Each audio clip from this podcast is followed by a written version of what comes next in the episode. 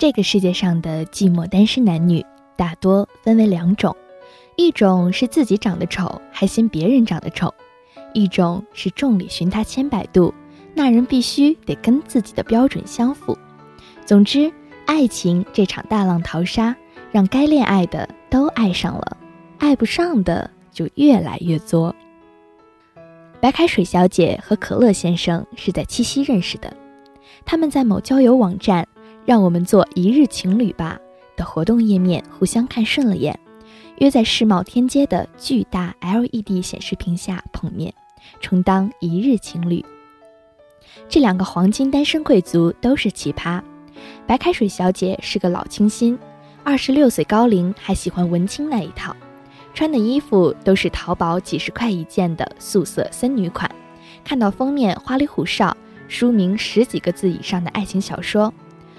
微博的关注列表里都是那些二十岁出头、长刘海、脸蛋比女孩还俊俏的花美男，待他长发及腰，那些少年能来娶了她，那真真是极好的。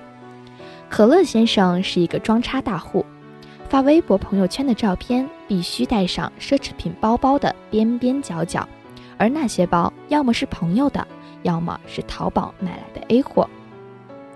逢人必说自己的人际关系网有多庞大，某某明星是他哥们儿。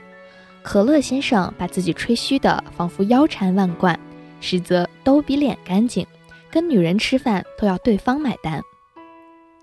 一日情侣的活动页面上，可乐先生传了一张自己穿白衬衣、侧脸对着鹿角的文艺照。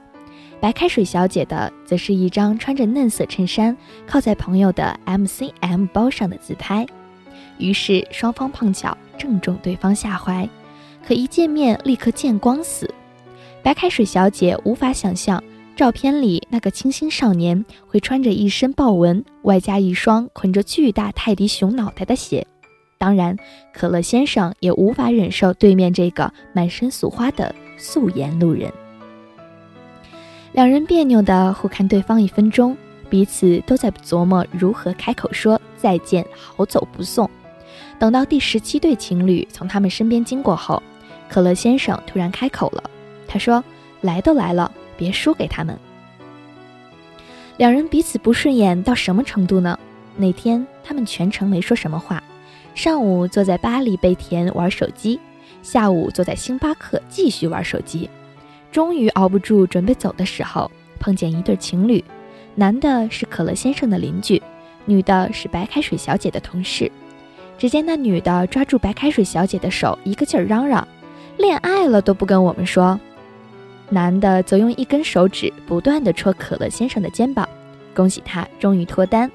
最后两人一拍即合：“那不如我们一起去吃晚饭吧。”于是他们被这对情侣带到建国门外的一家日本料理店。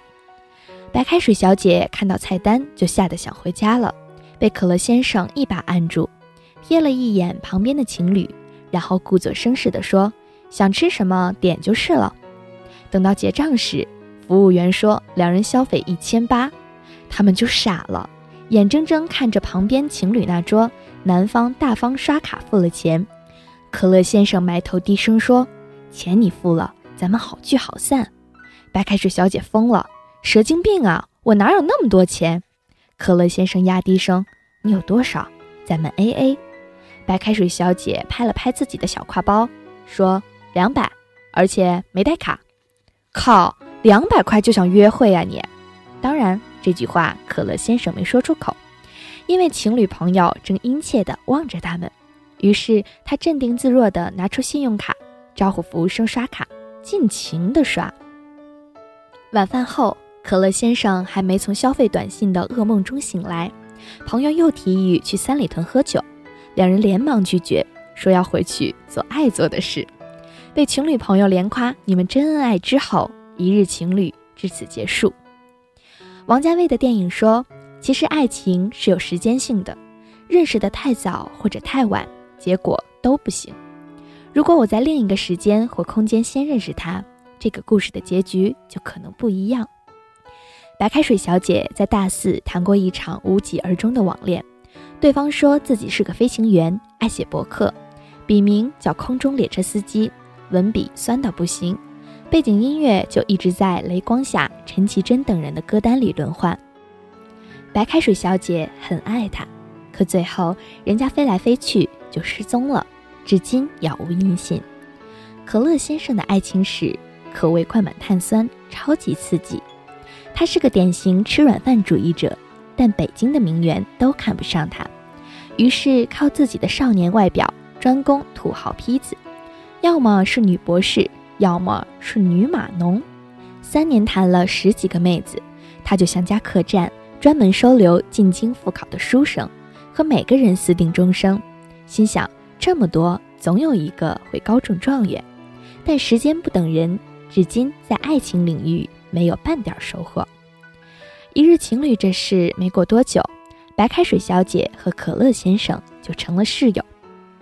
事情是这样的，七夕之后的某天，白开水小姐在上班路上突然被围堵，地铁站里几个年轻人追着喊她“碎花姑娘”求合影，到了公司也惹来众人侧目。等他打开微博之后，彻底惊呆了，一夜之间自己涨了几万粉丝，艾特和评论全是五位数。他看见转发大多加了“最萌情侣走红”的话题标签，于是顺手点开。然后就受到了惊吓，因为他看见那张被疯狂转发的照片上，自己穿着一身碎花裙，正深情地望着比他高两个头的豹纹可乐先生。他们被偷拍了，重点是这么看来真的很萌。噩梦没有结束，走红以后是随之而来的媒体采访和电视节目邀请，连某某制片都发来私信。要为他们量身打造一部电影，白开水小姐昏了头，理智告诉她应该发条微博澄清。但当她看见微博关注的几个成为明星都和她互粉之后，她选择性失明，默认了这一切。随之而来的是，所有人都在看他的可乐先生什么时候出现。下班后，白开水小姐就成了箭靶，被无数目光扫射，最后被逼退到面包店里。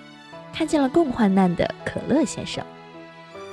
可乐先生房子到期交不出房租，于是白开水小姐硬着头皮定下协议，以打折价让他搬到自己的家来。一来互相利用，二来互相利用。两人住在一起后，插曲唱得更加欢脱。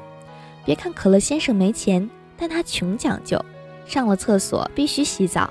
见不得家里一丝一毫的凌乱，还把白开水小姐满屋的少女摆件挪到一边，把自己的简易沙发床和茶几放到另一边，声称交了房租，自己就有客厅一半的归属权。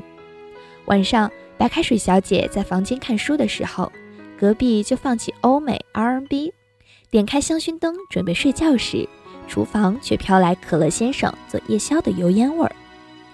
两人开着争吵模式相处，但总因为要随时在微博更新合影，出门要演情侣而不得不重归于好，于是他们的一日情侣变成了一个月、两个月，甚至更长。这对最萌情侣越来越红，赚的也越来越多。后来真的有那么几个土豪女对可乐先生投怀送抱。当然，他绝不可能错过，时常把白开水小姐丢一边，自己消失了。有那么几次，白开水小姐回家，看着静悄悄的屋子里，竟然有些想念他，但马上又自行了断了这个疯狂的念头。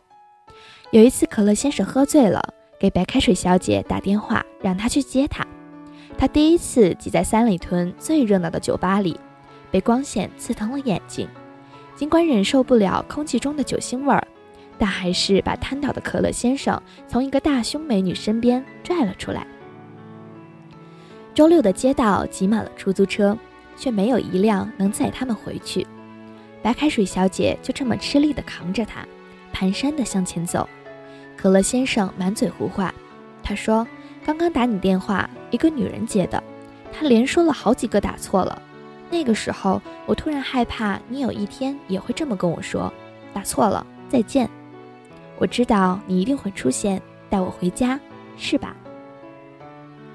是的。于是，在这晚之后，就像很多故事的结局一样，他们好上了。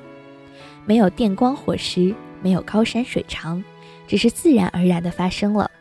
就像某个人停在自动贩售机前，按下了一瓶可乐和矿泉水，咕咚咕咚喝下它们，最后糖分和白水融归一处。你为未来对象设下许多标准，但最后与你牵手的往往是标准之外的那个。遇见他时，那些长相、体重、有没有身骑白马、是不是才高八斗都不重要了，因为他不是你喜欢的那种人，却是。你喜欢的那个人。某天，白开水小姐窝在床上，用可乐先生的电脑看剧，一时兴起想去看看以前常逛的微博和网站。打开后，自动显示之前登录的首页。她看见头像下的昵称“空中列车司机”，最后一篇更新是在六天前。她扣上笔记本电脑，深吸了一口气。王家卫还说。世间所有的相遇，都是久别重逢。